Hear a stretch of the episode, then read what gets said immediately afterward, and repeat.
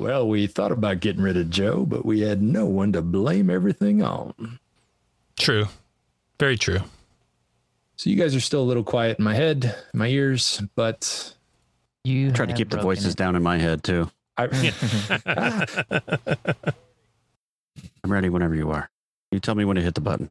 Dan, did you upgrade your hard drive so you can record your audio this time? My Google Drive. Your like seven gig audio file that you sent? Yeah. It was only three gig, and no, I didn't update my Google Drive. Ours was like 900K and yours is three gig. You're recording in like high, hi fi. super high def. Yeah. I can Hi-res change it if you think I need to, but No, it, hey, you sounded amazing. yeah, now you're blowing smoke somewhere. Gotta love my voice. Gotta keep it nice and sexy for all the fans. Yes, goes with my face for radio. Do you warm it up before every show? Me, me, me, me, me, me, me. I was saving it up for you guys. Appreciate that.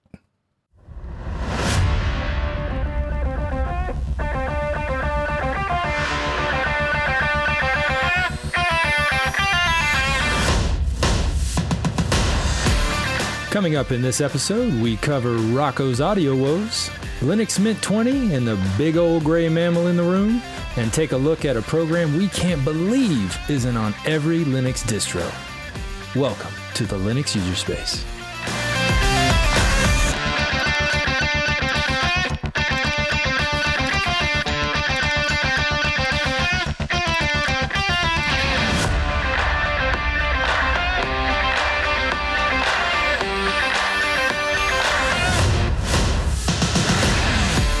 Hello, and welcome to Linux User Space. I'm Joe. I'm Leo. I'm Dan. And I'm Rocco. How you guys doing? What you been up to? Well, I had audio problems, and you know, I got told by a couple people that we won't name that the audio on my end was pretty bad last week. And let's hope it's better this week. But um, I've been having audio issues in general lately, and there was a buzz in the recording, and it, it was all kinds of just bad issues. So we talked about it. All four of us talked about it off camera, off mic last week, and we said, you know, you should probably just take everything apart and start one by one, putting everything back in to see which piece of hardware is the problem. And I just want to say that was some lousy advice, dude. I It mean, was the best advice. We needed an intervention. You are welcome. We had to exorcise the sound demons. Well, here's the thing. I did that and I unplugged everything, put ev- started putting piece by piece back in, and as soon as I went to plug in the Alesis mixer, yeah, I got nothing. It was dead. Yep. What happened? Yeah. Mm hmm Smoke and flames. Yep. Happens to all of us every now and then. Mm-hmm. Well, seeing as how this is the thing that connects the mic to the computer, it's I have to have it. So Needs to function. yeah, it needs to work. So I ended up having to rush Amazon Prime type thing, a Yamaha mixer. And I was kind of leery about it because, you know, there were people that had asked if it worked on Linux.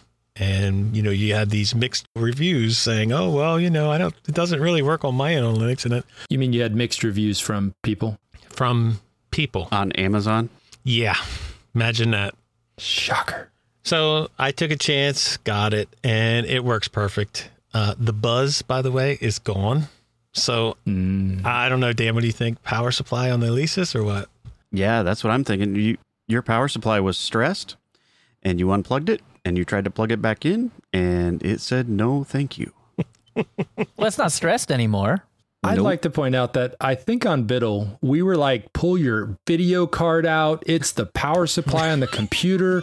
There's a rat running through the wall at the same time you're talking. There were so many wild things Joe said. on ah. Yeah, there were a lot of ideas. Call your congressman. You need to get the mayor involved. There was, we went to the mat, like found all the problems. yeah, well, I actually found the problem, and so let's hope that um, you know all the audio issues are gone and the sound is okay. Yeah. Well, you ruined episode one. Now we're we're okay. We can we're on episode two. So It's all my fault. okay. You get to make all your mistakes on episode one. Episode two, we're we're hundred percent. No one's gonna make any mistakes at all for sure, and we're we're gonna be great. Do we need to go back and rename that episode to "I Blame Rocco" instead of "I Blame Yeah. Joe"? it's still Joe's fault. Joe, Joe mean- didn't give you a good audio mixer to work with, so no. My fault. Sorry, fellas. I'll work on that. Yeah.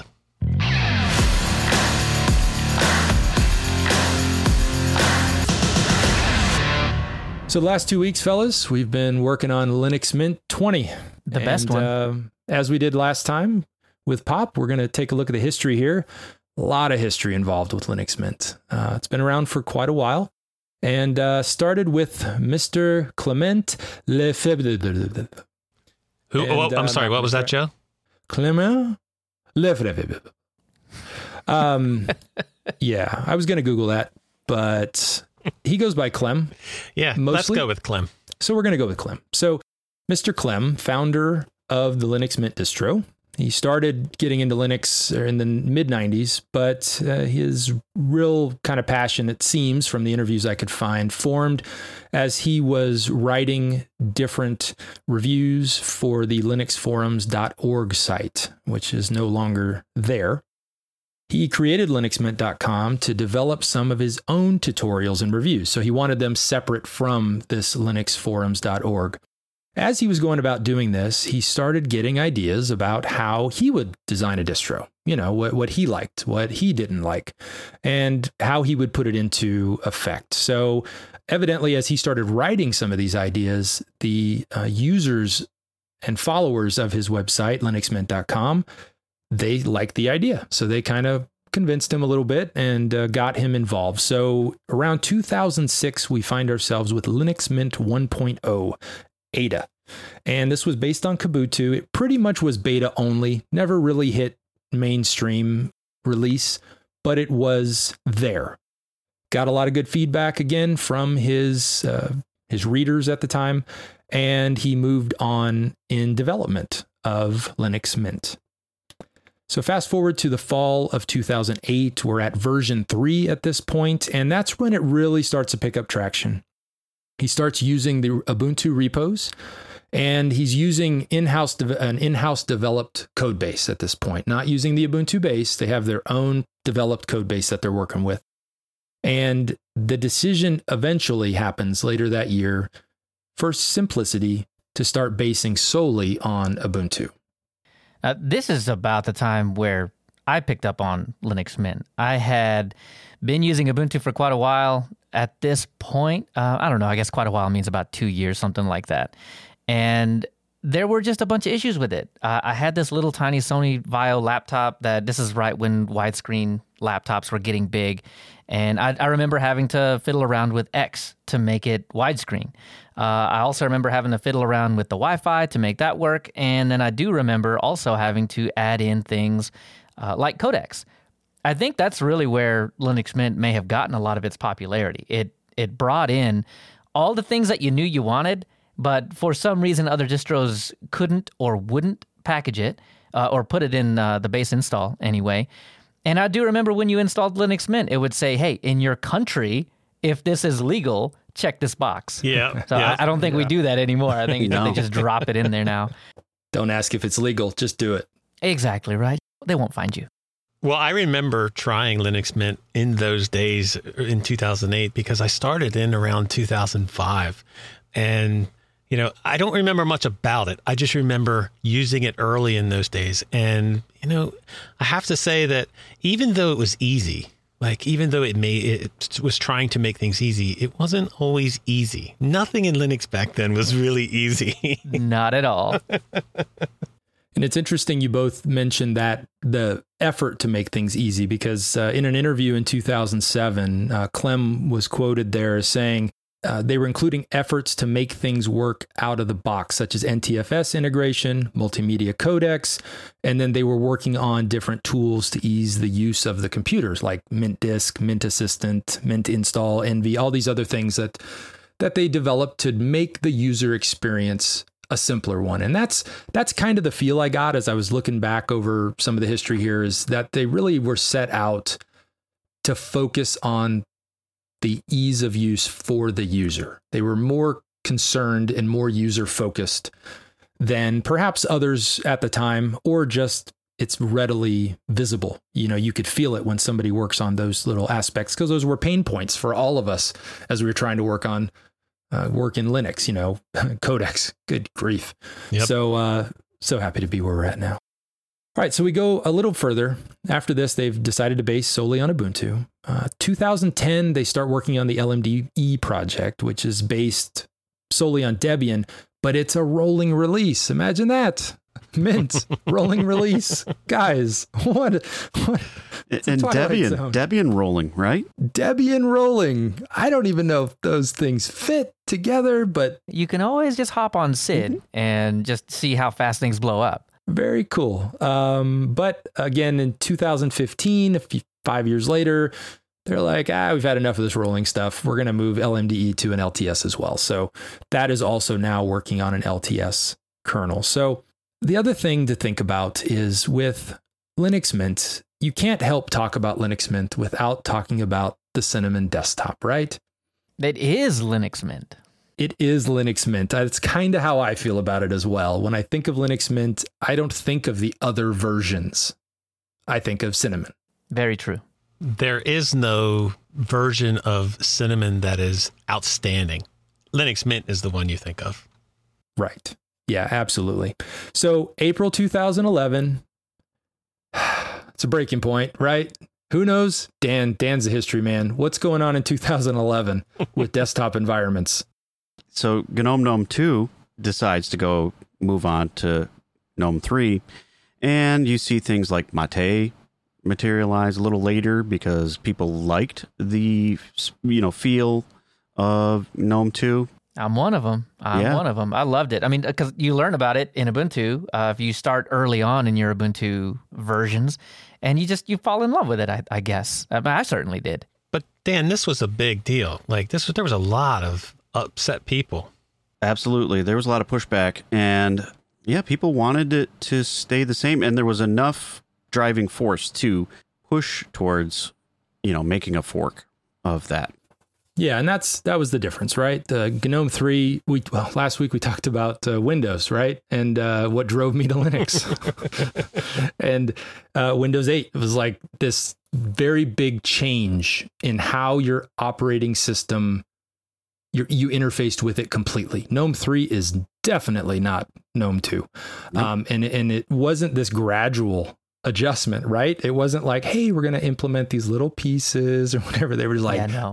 boom. They slap your- you in the face with it, man. This is it. This is how you use your operating system. So, as you've all mentioned, yes, there was a lot of ah, frustration in the community. So, just as with Mate, uh, XFCE, GNOME 2, Cinnamon was developed to keep that feel, right? That keep it that Windowsy feel. Start menu in the bottom left hand corner, get to your apps, get to your sub menus, yada, yada, yada. So we see that uh, it was originally a front end to GNOME. So they didn't come out and just develop this new desktop environment on its own right. It was sitting on top of the GNOME development that had happened. And even as I was digging through, it talked about how they really tried to work with extensions and tried to make it look and just couldn't get it working right. Even expressed some frustrations there with working directly with GNOME, trying to get it to work better with Cinnamon, and so they could make it all function. And it just seems like it didn't go very far. So after that, in 2013, version 2.0 Cinnamon comes out. It is still GTK based, yet you no longer need GNOME itself. So it does not need GNOME installed to run. So it becomes its own desktop environment. Now we fast forward many years and we see that Cinnamon has become a desktop environment on a lot of different distributions. It's uh, supported on some and then it's unsupported on either on some others, yet it's still out there. Ubuntu Cinnamon Remix comes to mind, uh, or a spin like Fedora has it available. Cinnamon has become its own desktop environment and it has quite the following. and don't forget about Manjaro. Yep, Manjaro Cinnamon is good. Yes, yeah, it there is. was a litany of them. I, I wasn't going to list them all, but yeah, there was actually shockingly a lot more than I, I knew you could get Cinnamon on. So they've also worked on their X apps, in house apps based on various GNOME apps, but they've been modified to work across the various flavors of Mint Cinnamon, Mate, XFCE. So you have a similar app environment no matter which desktop environment you're going to get on. So that's kind of neat as well. They added spices, which is interesting as well. It's an add on repository filled with themes, applets, desklets, and extensions that you can get to customize your experience on Cinnamon. So it's become a full fledged desktop environment, and I know we've all had quite a bit of experience with it now. Leo, especially, lots of experience with it over the years. Oh, yeah. And uh, watched it grow as well, right? Because it is uh, continually in development. So, another big change for Linux Mint in May 2014, Linux Mint 17 comes out. And at this point, they changed their release strategy, which I remember this and it being kind of an interesting way of developing things. So now they were going to pretty much focus on the LTS release, and all of their point releases thereafter were still going to be built on the LTS. So 17.1.2.3, all built on 1404. All the 18 builds, all built on 1604. So, interestingly, that brings us to now. And it is kind of exciting that with the 2004 release of Ubuntu, we're on a new cycle. So, Linux Mint 20 and the dots that follow will be built on this 2004 LTS. So, that is pretty much the nuts and bolts of the history of Linux Mint. And I think a lot of that was done uh, for the same reason that they stopped rolling on LMDE, right? It's just too unstable. Uh, not not that the packages are bad, just that they had more issues by sticking on the every six month release for Ubuntu than they would have if they were going for just the long term support release. So in 17, that's what happened, and I, I think it has been a good thing overall for Linux Mint. I mean, you see stability just kind of skyrocket at this point.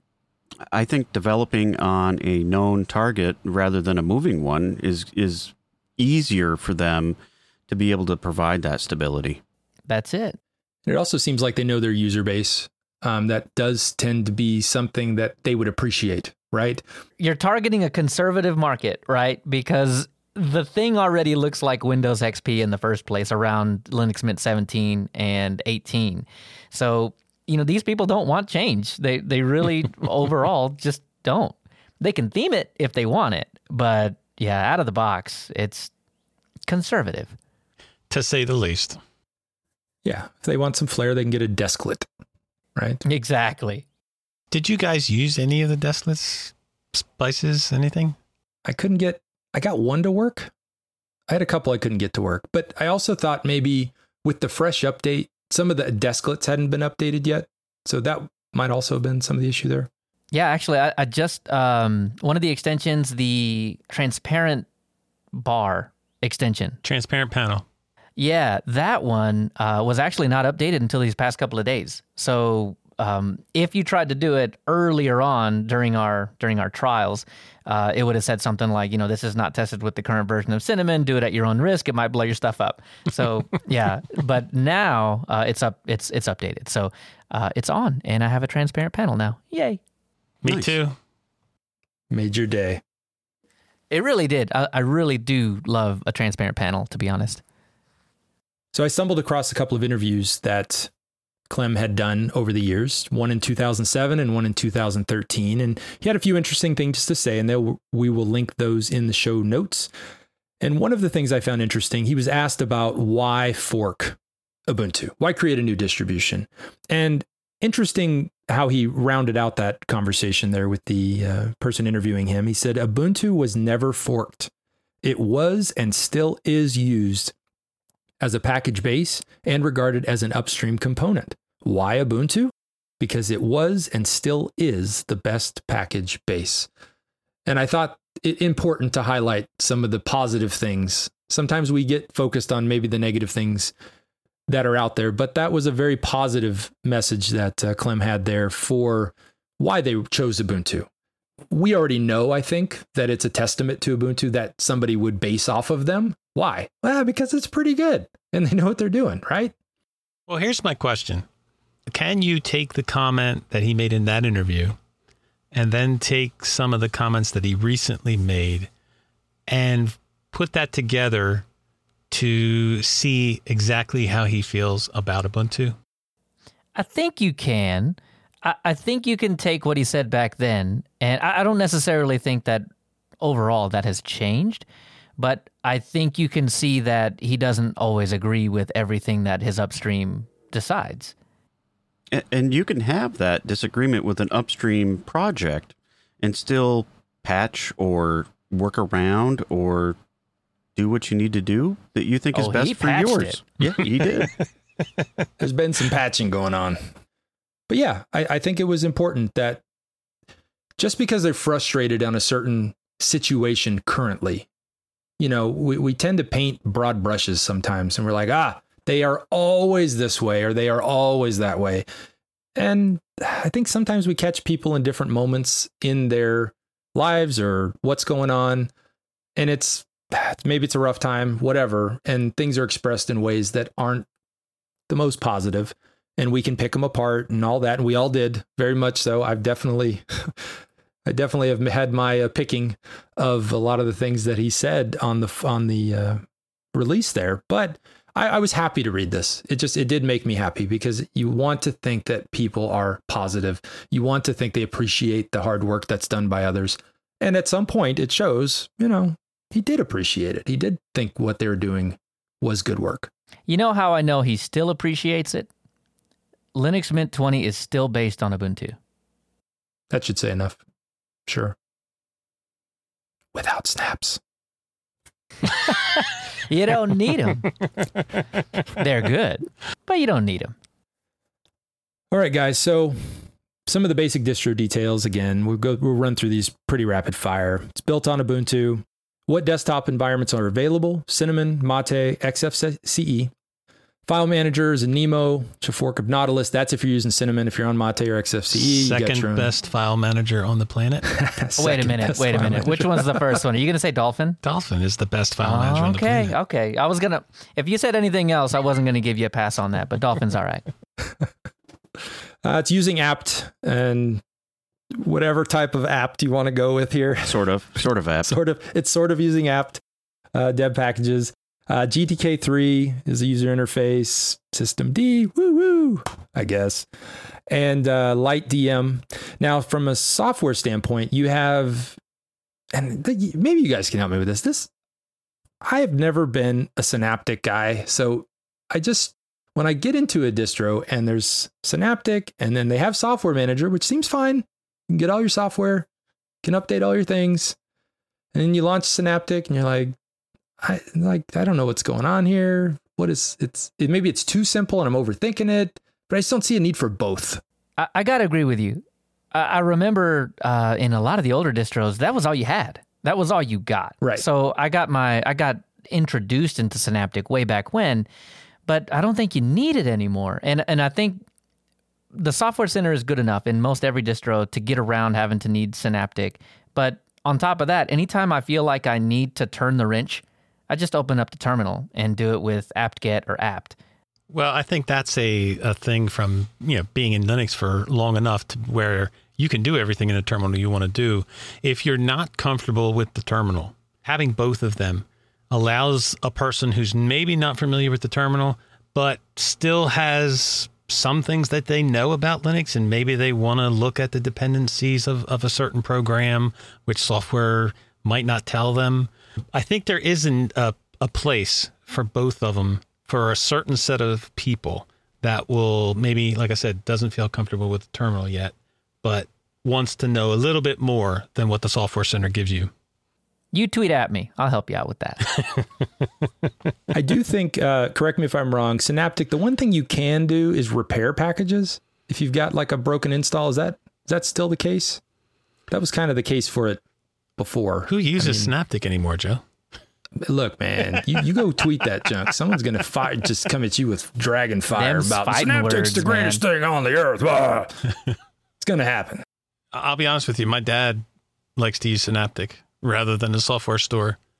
He's not going to go and he's not going to drop into the terminal and, and start installing programs.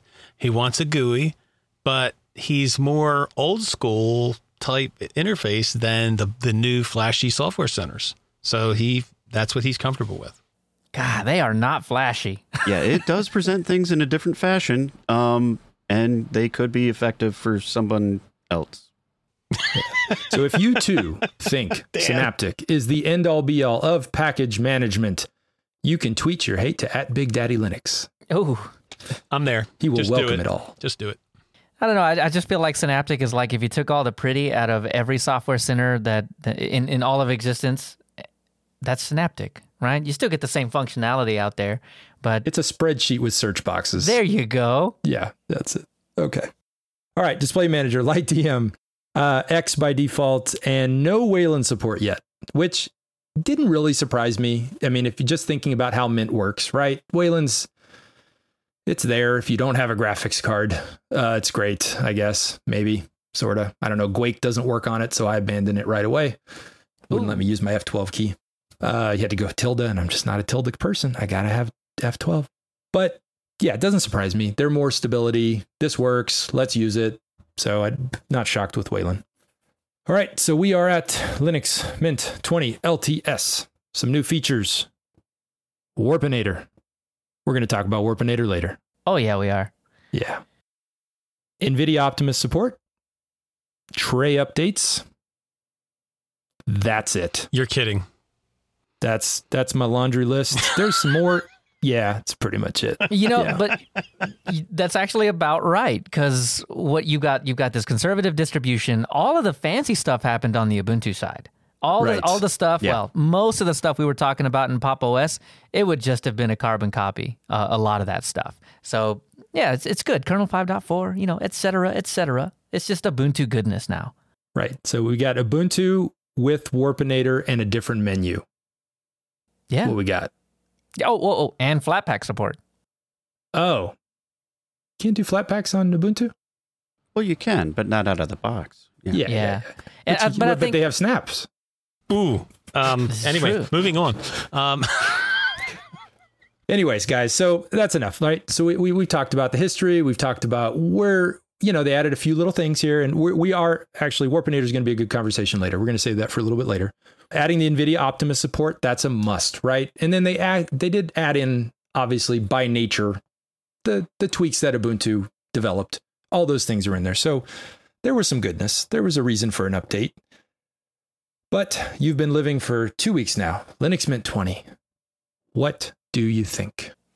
All right. So this is the same hardware that I was dealing with last time on Pop OS. There, there have been absolutely no changes uh, there, except for one thing. My laptop is now sitting on a dock, which um, turns out I thought that it could have either been Linux Mint or Droid Cam. What it? Yeah, Droid Cam. Um, or something. I, I didn't know what it was, but the, the camera would freeze every now and then, and I was I was ready to blame it on Droid Cam, but it turns out it was my dock. So I, I plug it into a different port directly into my laptop, and Droid Cam is flawless now. So um, outside of that, I'm, I live on Cinnamon. I already live on Cinnamon. So a lot of this, I, I think I, I, I know how to work around if if there are issues, and there certainly were some.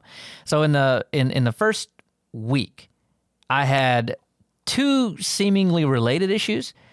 One of them was an issue where when when I I slept my T450S and I try to wake it back up, I would just end up on this screen where it was just just my desktop, just the way that I had left it.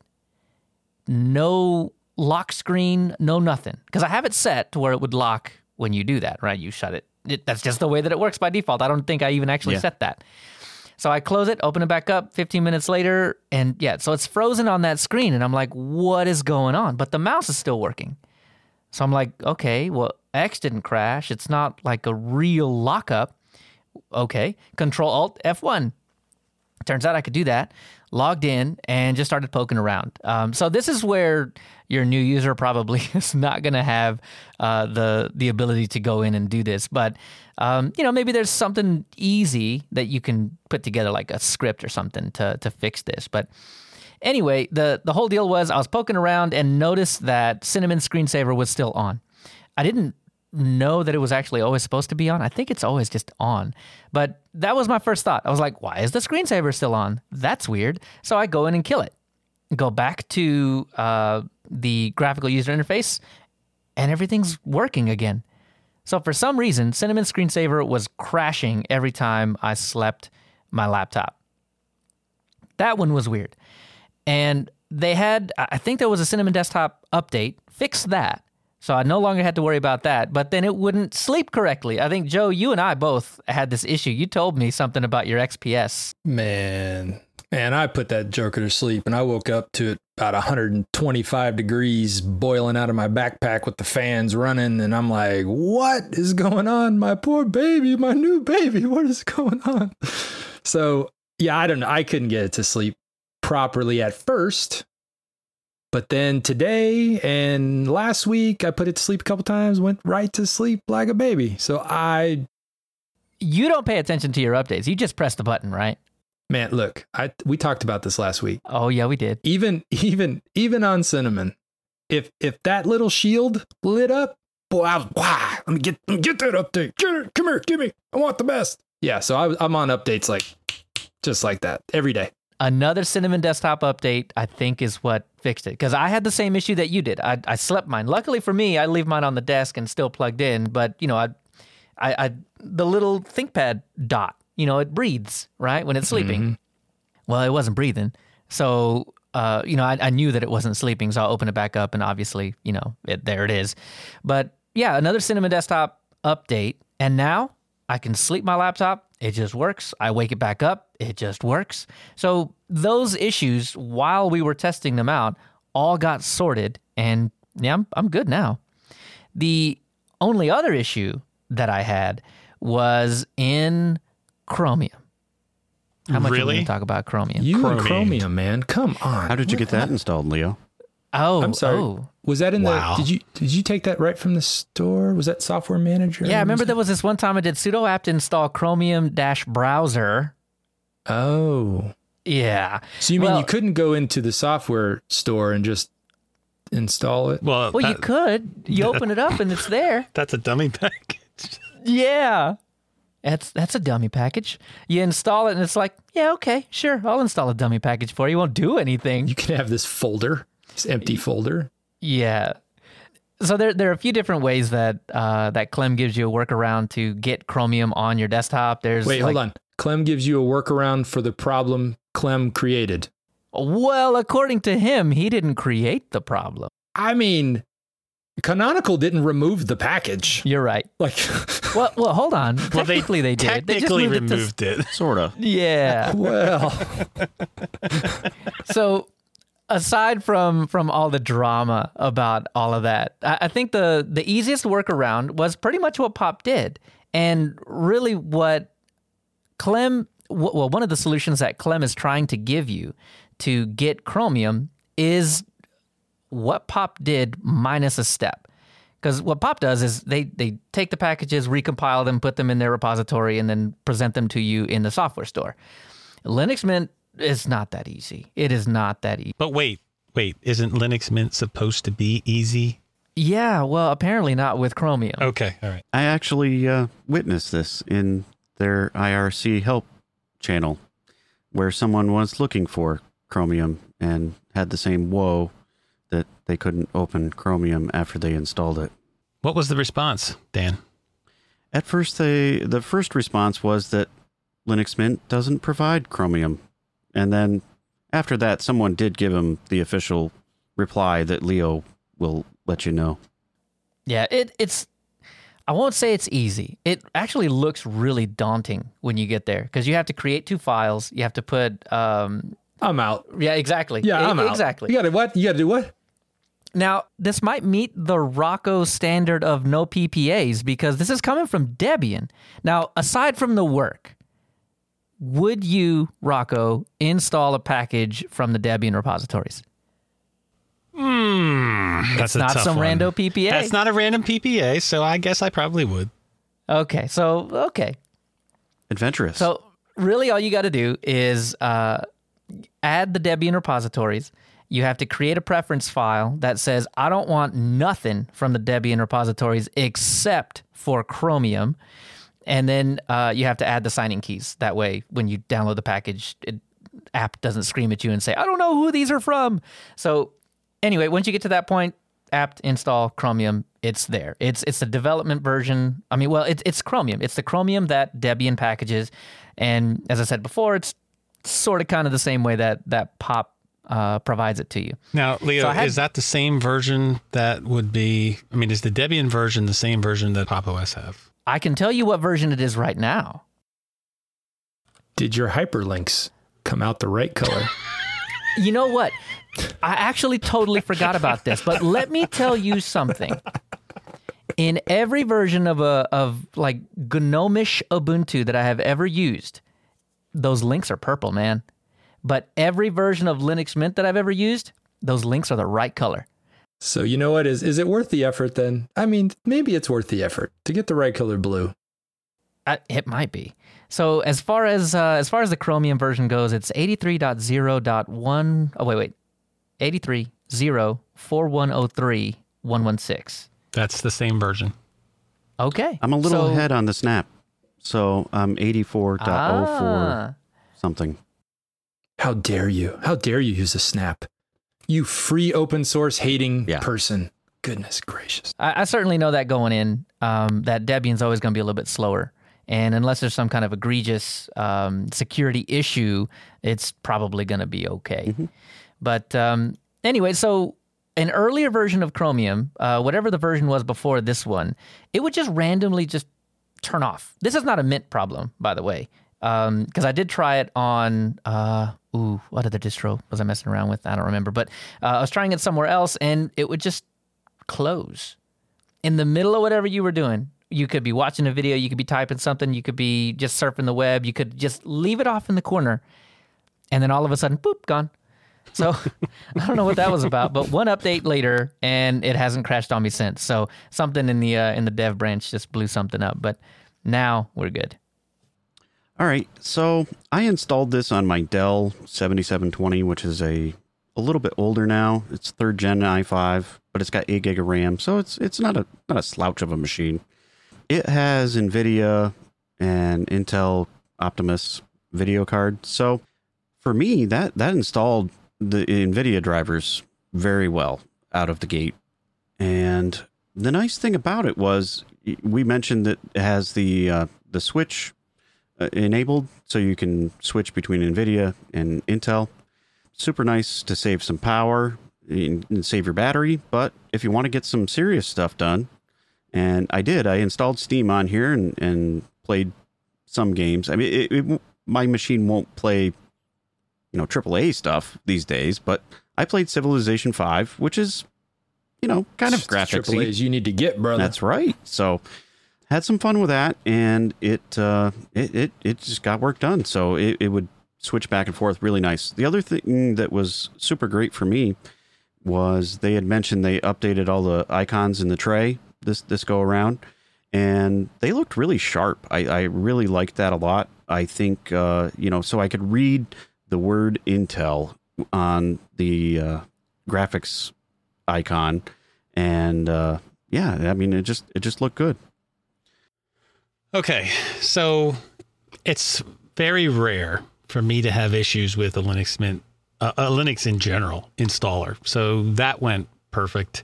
I didn't install it on the main machine, obviously, and I didn't install it on the laptop. So the only thing that this went on was the test machine. First impressions, you know, like Cinnamon has always had a special place in my heart because it's always been that go between between KDE and GNOME for settings basically like it has some great default settings has enough in the settings that you can get to and change enough of what you want but not overwhelm you with settings everywhere and 50 ways to get to them.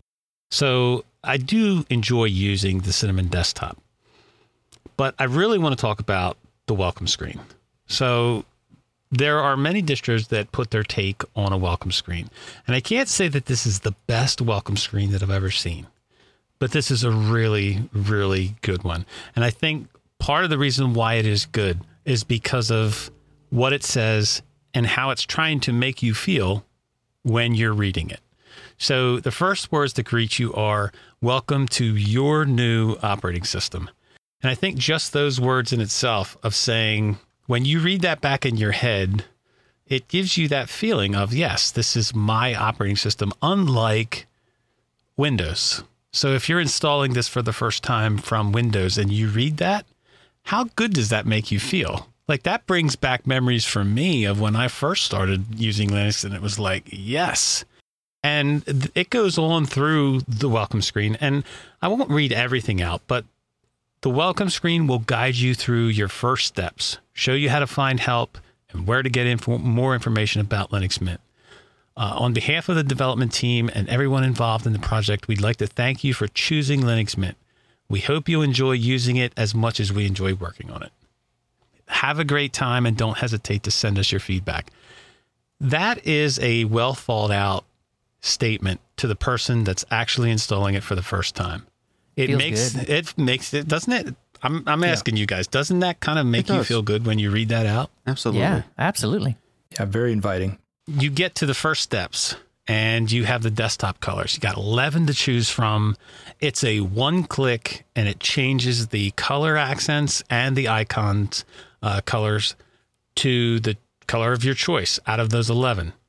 Right underneath that, there's a one click to enable dark mode. How awesome is that? That is fantastic. It was really great. I, I changed to dark mode and clicked on the little blue. Well, the dark mode goes through the whole system. So it's everywhere. It's not like it's partially there, it's halfway there, it's like half baked. No, it, it actually goes through the whole Linux Mint and it works fabulous. And then it takes you through different steps, but steps that are necessary, like system snapshots, device manager so that you can install any drivers that you might need, like NVIDIA, update manager. So in previous releases in Linux Mint, it would continually ask you to update uh, your mirrors. Like every single time you went into the updates, every time there was that little bar at the top that said, Hey, do you want to refresh your mirrors to a closer mirror? I'm like, why do I need to do this every single? Well, that's no longer there. So just so you know, that was a plus. There might be new mirrors, Rocco. you don't know. I just are changed the mirror day. last week, Yes. dude. Why do I need to change it again out this week? Did you try this mirror? I've, I've never had it come back and tell me anything other than the Evowise stuff. So th- is, is that the same for y'all? Have y'all actually gone through it? I have. It's always been Evowise. Yeah. Evowise like destroys everybody by like fivefold, like on those. Yeah. Well, one of the universities across town has a mirror, so for me, that always is Oh. number one. I am Nice. jealous. Yeah. That's I'm awesome. not, because I'm not going to be using it much longer. Wow. Oh, you hurt me. You hurt me right here. It feels. Going further down, you have uh, a link to the system settings, software manager, firewall. Then it goes into documentation and help. And this welcome screen to me, it takes everything about Linux Mint that you would want to know and puts it right there for you. Not just the shortcuts to things, but how they want you to feel about Linux Mint. And I think that's what's important about this welcome screen. Well, one one thing on that documentation, you click on that launch button, and it takes you straight to the page that contains all of the stuff that you would ever need to know about re-enabling snaps or getting Chromium in some other way. So, uh, I mean, to just barely tiny touch on the drama a little bit. They don't hide it from you how to fix it. And they do tend to put a brick wall in your way, but they certainly show you how to remove that. Well, let me let me ask you guys: Did you take a look in the software center itself? And like, I started typing different programs, and I, for example, typed in Telegram, and there were a few different Telegram blocks in there, and the Flatpak version was listed first, which is pretty interesting to me, seeing as how there is one in the repos. I was pretty happy with But that. But that one never gets updated, does it? the one I in the don't repo. know. If Uh-huh. if there was security updates, it would get an update. But yeah, it's pretty stable. It's not going to change. Okay. But like the Flatpak, that's probably the one I would seek out first. So I was pretty happy that that was presented first. What I don't like is it doesn't tell me what it is from the search. Yeah. So if I hit search, I get Telegram desktop, but I have to go into it to know whether it's a Flatpak or whether it's the deb. You're Like, right. It doesn't tell you on the search what, you know, which one it is. Right. So that would be nice. That would be a nice ad. It would be. maybe. Yeah, just a little more info. The unfortunate part about that is that the only way that you'll know if you just install them both, it'll show you in the menu that one of them is Flatpak. But yeah, before you install them, No. And and the others, the the Flatpak one is the one that has the icon. The others are just like a brown lunch paper bag or something. I don't know what that is. Generic, like it's just a, yeah. a generic icon, you know. So just little little things like that. It's not a big deal. But I do I the little paper bag things kind of gross. Didn't stop it from working, I guess. Well, did you guys change it all? Did you change the desktop a around like to meet your needs? I did like four things. I think I moved the panel to the top, got Yep. rid gr- got rid of the default menu because that's been my pain point with Cinnamon for years. I installed Cinnamenu from the applets, which is a nice looking elementary esque type menu with features that you can change and customize. So I moved the panel to the top, add Cinnamenu, put the clock in the center, and then added the workspace widgets. And that was it. Me and you, Rocco, we are pretty close to what we do. Um, I do the same thing. I move it to the top. Uh, I have my very uh, Windows 70, but I make it small. All my icons are up there. I just click them. I have clock in the middle, weather in the middle, and then everything else up in the top right. Just that stays. Uh, and of course, transparent, though. It's got to be transparent. But I do got to check out the cinnamon menu now because that sounds interesting. I'm not in love with the cinnamon menu, but I don't ever really use it. If if I need to launch something from that menu, I just hit the super key and type it. If you go into the widgets or the, the applets, I think it is, um, Yeah. it is the first one in the download section at the Awesome. top. You have piqued my interest. That sounds good. So the one thing I did like about the menu, um, and I'm not a menu. Yeah, I use GNOME, right? So I, like I, I I prefer that style. I'm not big on the, but the one thing I like is that left side on the default, and and you can change those app applications that are in there. So you've got your power, log out, and lock, which I still think could be one button that gives you those options. That's neither here nor there.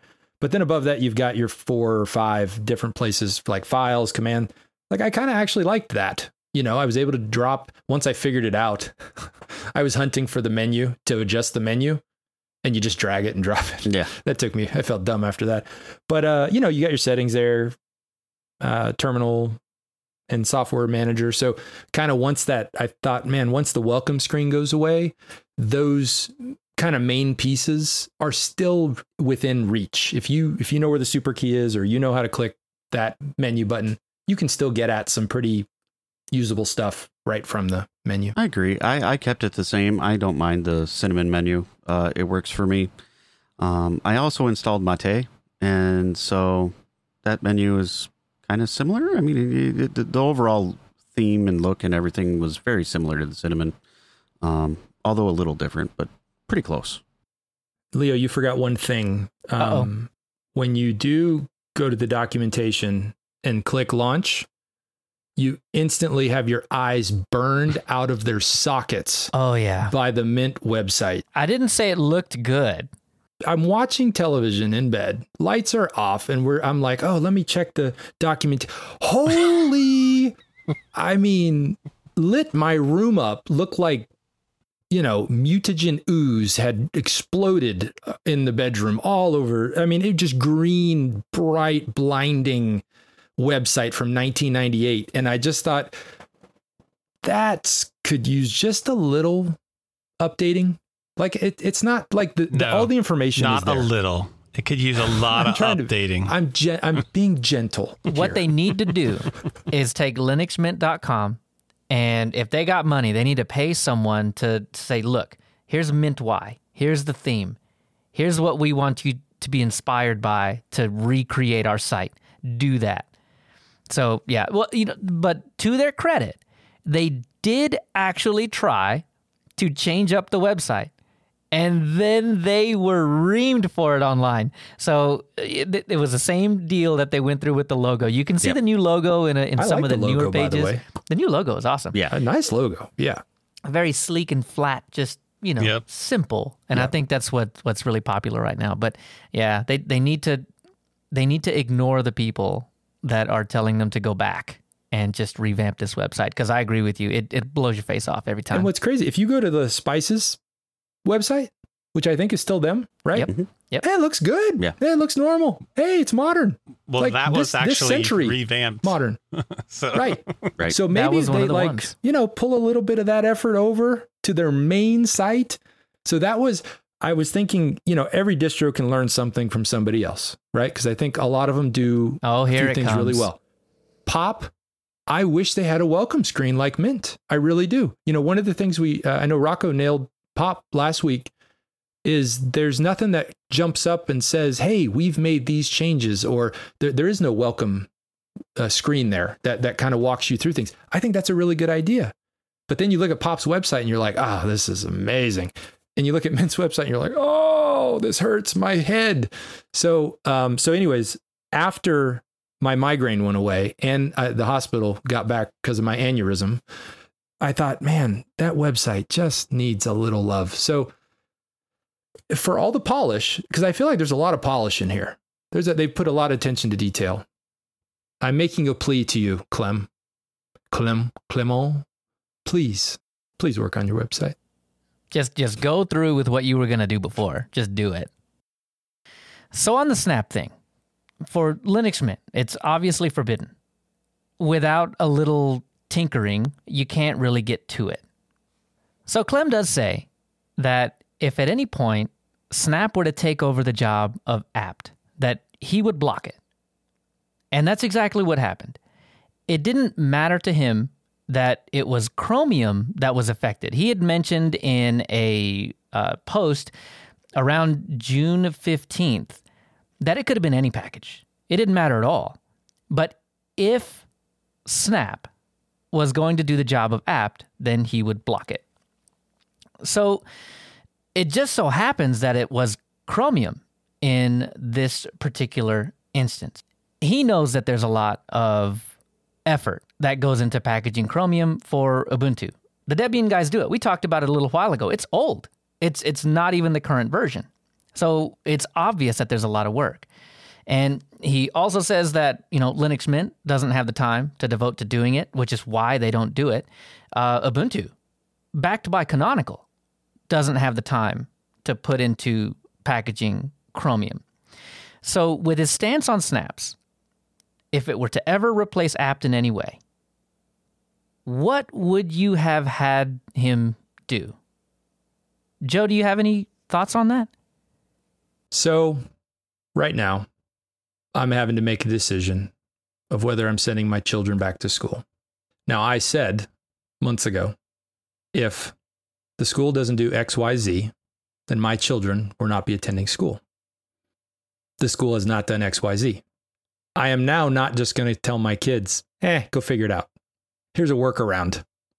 Here's, here's, you'll get your education, maybe, right? I'm the caretaker of their environment. And so I'm going to provide them with the training they need, whether that's through another means, distance learning. I'm going to figure out the path because I'm the keeper of the environment for my family. That's what I would have expected them to do is figure out a workaround. Pop figured out a workaround.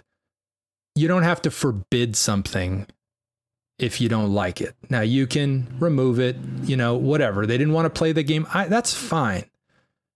But to just leave the user hanging there feels wrong. And it feels aggressive. And it kind of feels like an ultimatum was made as if, oh, hey, if you do this, Canonical or Ubuntu, whatever, I'm going to do this. That just doesn't feel in this situation like the right way to do it without providing another way that's simple, right? I'm not going to make my kids go like, "Hey, you got to figure out all this stuff and then I might help you." You know, or leave you some some treasure map on how to find education. Like it, which is sounds like, "Oh, I got to create two files, I got to do this, I got to do that." Like just make it so the user isn't affected and handle your problems like a big boy with the other big boy you got the problems with. Don't make the user suffer. That's what I would have pushed for. So, what if it was some other package, any package that nobody really used? That then I don't care. So it's so it's only because it's Chromium. no, no. I, I think it's anything because the reason you have that package is because there's a user. the packages are there because people consume them. They take them, they want to use them. Could have been Audacity, could have been whatever it was. Pick pick whatever, a time clock uh, app, right? I don't care. Just don't make it harder for the user when your whole thing is about making it easier for the user. You brought the fight to their to the user level. I'm fine if you got a fight, but don't bring it down to the user level. I agree Keep with that. Keep it up there where it needs to stay. I You- agree you with got a beef? Give Canonical a call. You know, send an email. I don't know. Like do something to work it out, not just eh. Well, I agree with that.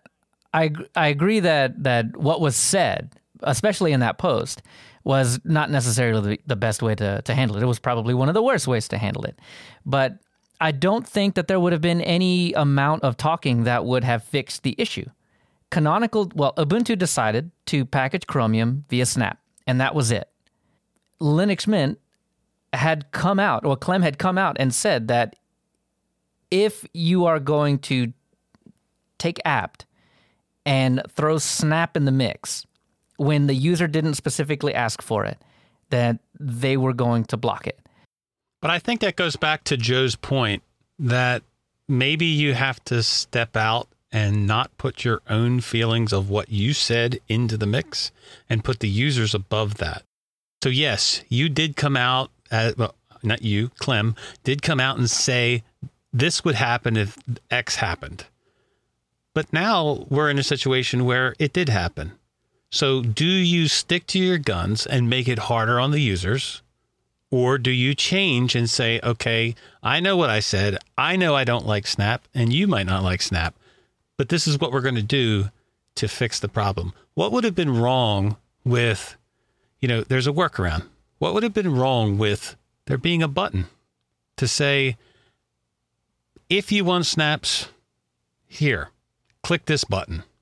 What would have been wrong with when it goes to install the package, a pop up box? Because Mint is very big on pop up boxes and information, letting you Yeah, know what dependencies are being installed and everything. I mean, Clem's biggest problem was, you know, it was a back door.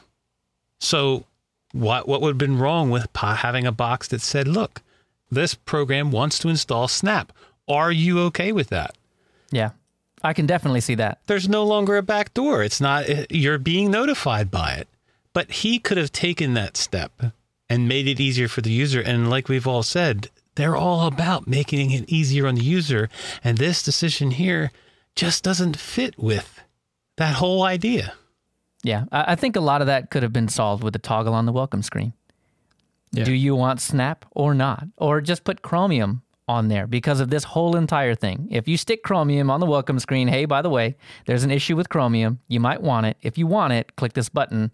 It's going to, and you know, a list of things that it, that's going to happen to your system Now- at that point. To be honest, there I've seen a lot of people in the last couple of weeks defend Clem's decision. Linux Mint users who say, We're glad that he did that. I don't like snaps either. Blah blah blah. I know that there's people out there that are not upset about this decision. It's not those that I'm concerned with. It's those that I recommend coming over from Windows or people who aren't quite as, you know, receptive to Linux as far as, hey, we're just trying this new thing out. What's all this infighting about snaps going on? Like, what is that all about? You know, those are the people I'm concerned about. So for those that can do the workaround or don't care about the whole debacle, that's okay. That's perfectly fine, but I think it should have been handled differently. You're right. No, you're right. The the the interpersonal stuff that could have absolutely have been taken care of a different way, a better way. And why not create, if your workaround is to install a deb from Debian, why not create your workaround deb package to do that? I'm really hoping that that comes in like 20.1 or something because Yeah. y'all are right about this. I mean, it, it should be about making it easy, and I shouldn't have had to have made a video showing you how to do it. Leo, you made a video? Yeah, I'm, I'm actually really invested in it. The whole point, um, you know, I, I think the biggest thing is that you're right. Linux Mint should be easy, and I should not have had to have gone out and made a 10 minute video showing you how to add the Debian repo, do the apt pinning thing, show you how to update via the terminal, and and get it all installed. It does work, and it works well, but yeah, the the bottom line, I think overall, is that I, I do agree with you guys. Um, it, it should have been handled better, and I should not have had to have made a ten minute video. But then again, hey, there's a ten minute video out there. If you want Chromium on Linux Mint, you can go watch that, and it'll it'll show you how to do it. All Clem was doing, in hindsight, was looking to create content for the rest of us. That's it. That's all. So you know what? He's a giver. Is that what we're saying? He's, I think he's so. really he's a giver. Yep. Good job, Clem. Good job by you, bud. All right, guys. Uh, so this is the moment of truth. What are we doing with these installs? You've had two weeks. You've stated all your points. Are we rolling with Linux Mint, or is this just another nuke and pave casualty? I didn't lie to you last time. Pop OS was there. It's still there. Linux Mint Cinnamon is gonna still be my daily driver, though. It's just too good. It's just way too good. All right, whatever. I'll keep a pop. I got one. I got you, Dan. I'm rolling over this, and and and I, I'm rolling over this, and I'm gonna nuke and pave. I it, it like it's super solid. I get that, and there is an audience for this. I just feels a little stale. I guess uh, that's a you know, it's not a. There's a couple add-on things, but it feels like the same old, same old. Not enough flash for you, Dan. I, you got me. Not enough flash for you. I know Alex QT or I, I know. Yeah, All right, you got me. No, I'm, not enough flash. Okay, all right. Rocco. Okay, so as much as I like cinnamon, and as much as I think that Linux Mint is a great distro, I am paving it because I can't see using a distro that the guy creating the distro or running the distro will come out into the, commu- into the community and lambaste other people in the community and that's just not okay to me. So, no, it's gone. I can agree with that. We need to bond together. There were many ways that that could have been handled, many ways, and all of them would have been better than the way it was handled. You're right. Absolutely. Well, yeah, I'm gonna wipe that sucker as fast as I can. No, uh, I am going to keep one instance. I did put it on a couple of machines, and I think it's solid and it's great. It has a strong user base, a good community. Those are a lot of the things I think that make a distro even that much better. But I also struggle with the atmosphere surrounding it because of some of those statements. So the same the reason I mentioned that I love pop was not just usability, but I feel like what they're about at System 76 speaks to me a little bit. I feel the opposite. Even and I tried to go back and highlight some positive. There, I'm, I know, I know there's some. I know Clem's probably not a bad guy, but when you put that out into the the world like that, I don't know. I can't find how that benefits anyone. But that's why it's such a bad decision, Joe. Because everything about Linux Mint is about making it easier for the user. Except this. This decision that, yeah. Goes against that whole ethos of making it easier for a user to install Chromium. And and as I mentioned, I only sat in the IRC room for maybe a couple hours, and there were people that came along and were confused. So, it, it's you can't say that there are not folks coming along and uh, having difficulty with it. Yeah, and um, I just I like my eyeballs, and I just can't go to their website. So that's that's another reason I'm out. But uh, also, not to say I, I don't like to paint anything with a broad brush. This is a moment in time where maybe Clem had a bad day or a bad month or whatever, and he and, and whatever was put out there. Everybody can change. Everybody can learn from their mistakes. Everybody can grow and ad- adapt, and you know, develop. So hopefully that that comes from maybe this circumstance will improve things in the future. Housekeeping. We want to hear from you. Please send us some email. We read every email that comes in and hope to read some on the show. Blast your questions and feedback to contact at linuxuserspace.show. The Linux community has some fantastic members, and we want to make sure to highlight that. In our podcast showcase for this episode, we have Linux Lads. Slight warning sometimes the language is not safe for the workplace. Linux lads is awesome, dude. It is. Linux lads. We're all lads. So you're telling me I need to put this in my podcast catcher? I don't listen, Dude, so you're telling this, me I should. This You is in the absolutely top. should. Subscribe. This is in the top four of my podcast catcher, dude. It, okay. yeah. You absolutely should. Join the lads every two weeks for a relaxing time with some great conversation about Linux. More info at linuxlads.com. If you like what you hear on this show, please consider sponsoring us on Patreon. Head on over to patreon.com slash Linux Userspace. That's patreon.com forward slash Linux Userspace, all one word. Please follow us on Twitter at Linux Userspace to get the latest announcements for this show and highlights for things that impact your user space. Lastly, don't forget to rate this podcast on iTunes or your favorite podcast application and like, comment, and subscribe on YouTube. You can always get more information at our website, linuxuserspace.show.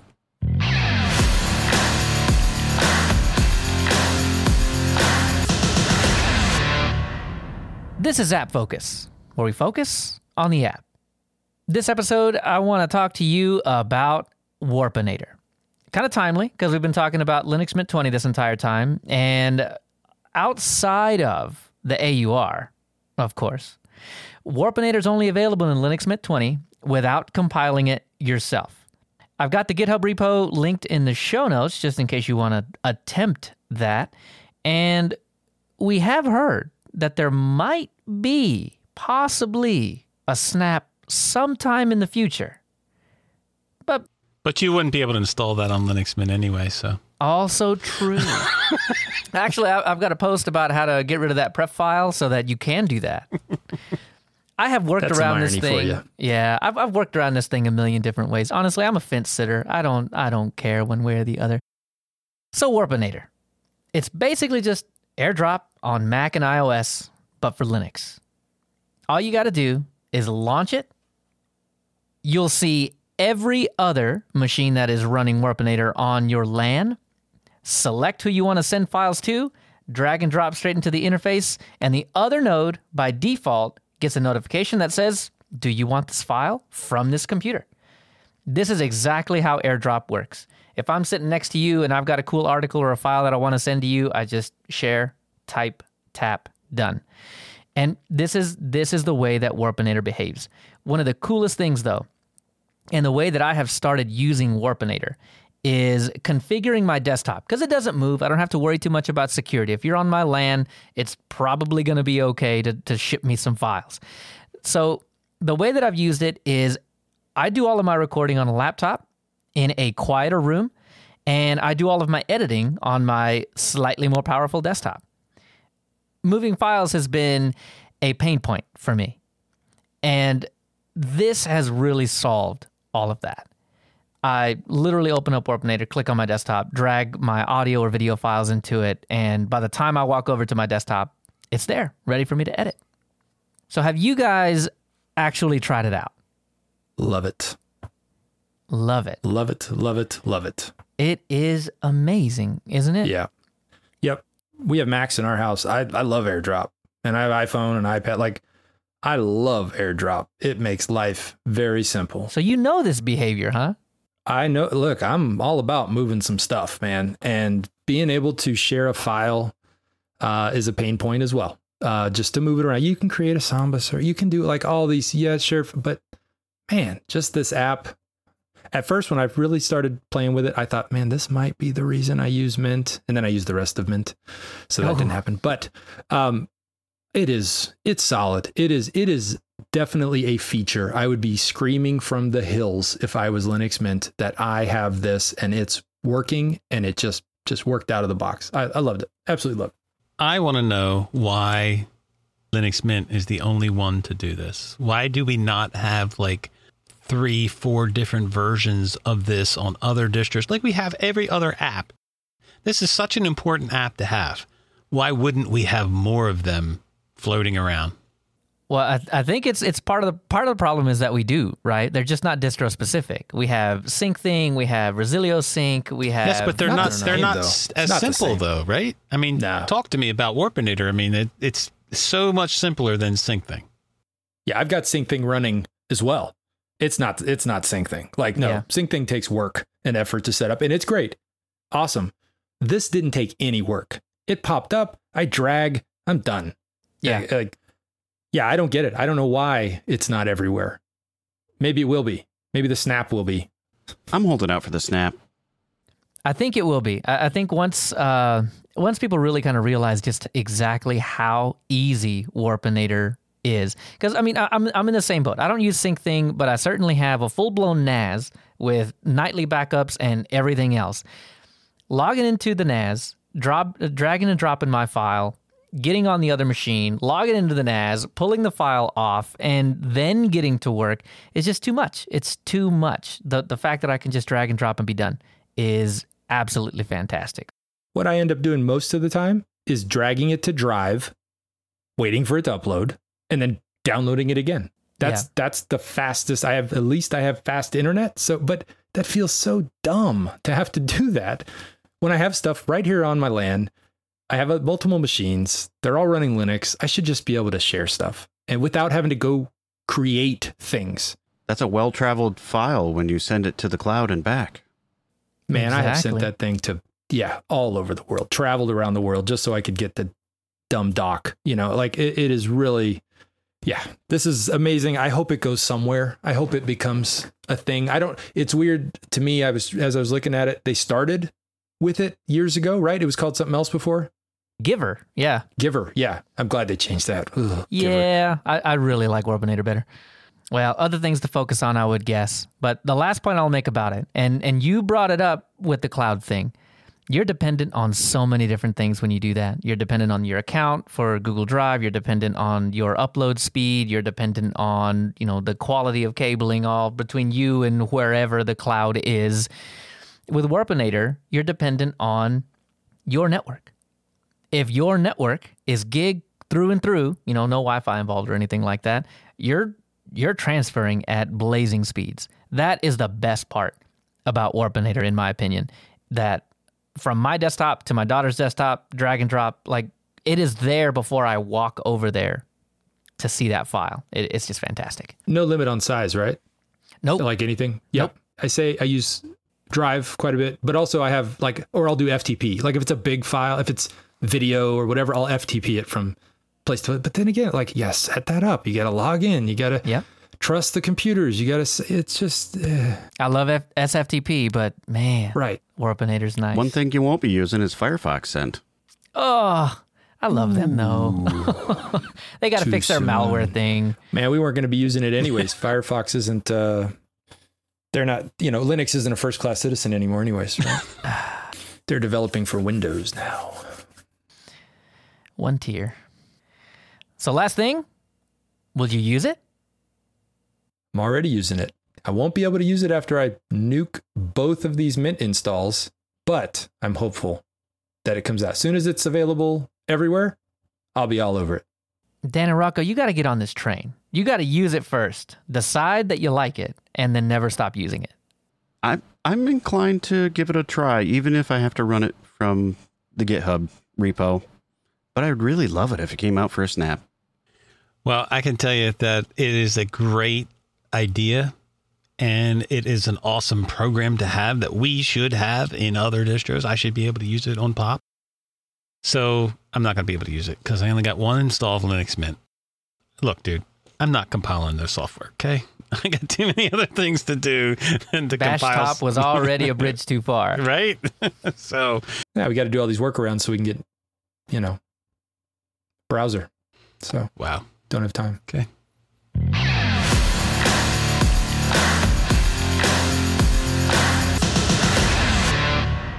Well, that brings us to the end of our show. We thank you so much for being with us and listening and for supporting us in every way that you do. Be sure to catch us on YouTube or this podcast. And where can we find you guys?